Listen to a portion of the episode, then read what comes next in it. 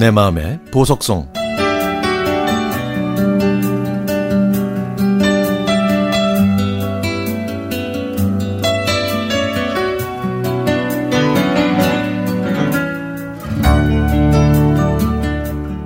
벚꽃이 흐드러지고 꽃잎이 눈처럼 날리는 4월만 되면 기분도 좋지만 동시에 제 가슴 한켠에는 시린 바람이 부는 아직도 13년째 어렵고 힘든 4월의 봄이 지나갑니다.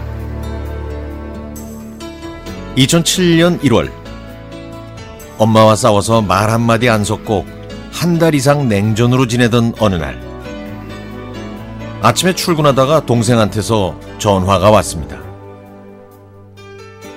엄마가 쓰러지셔서 응급실에 가고 있다고. 엄마가 입원한 병원에 가는 동안 저는 숨을 쉴 수가 없었습니다. 응급실에 도착해서 본 엄마는 이미 의식이 떨어져 가고 있었죠. 원인은 뇌출혈.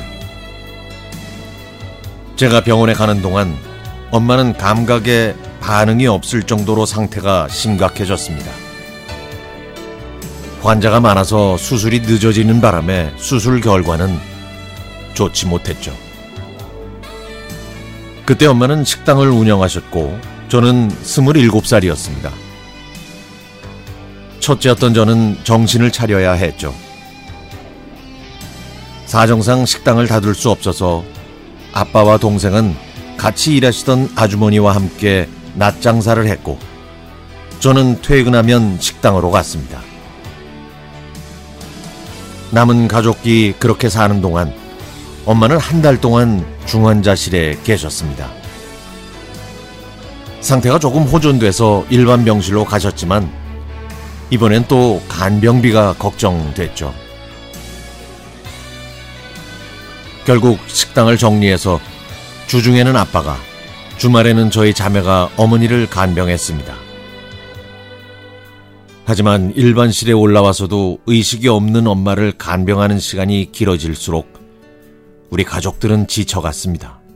아니, 가족이 아니라 제가 지쳤던 것 같아요. 어느 날 밤 의식 없는 엄마를 바라보다가 예전에 엄마가 하셨던 말이 떠올랐습니다.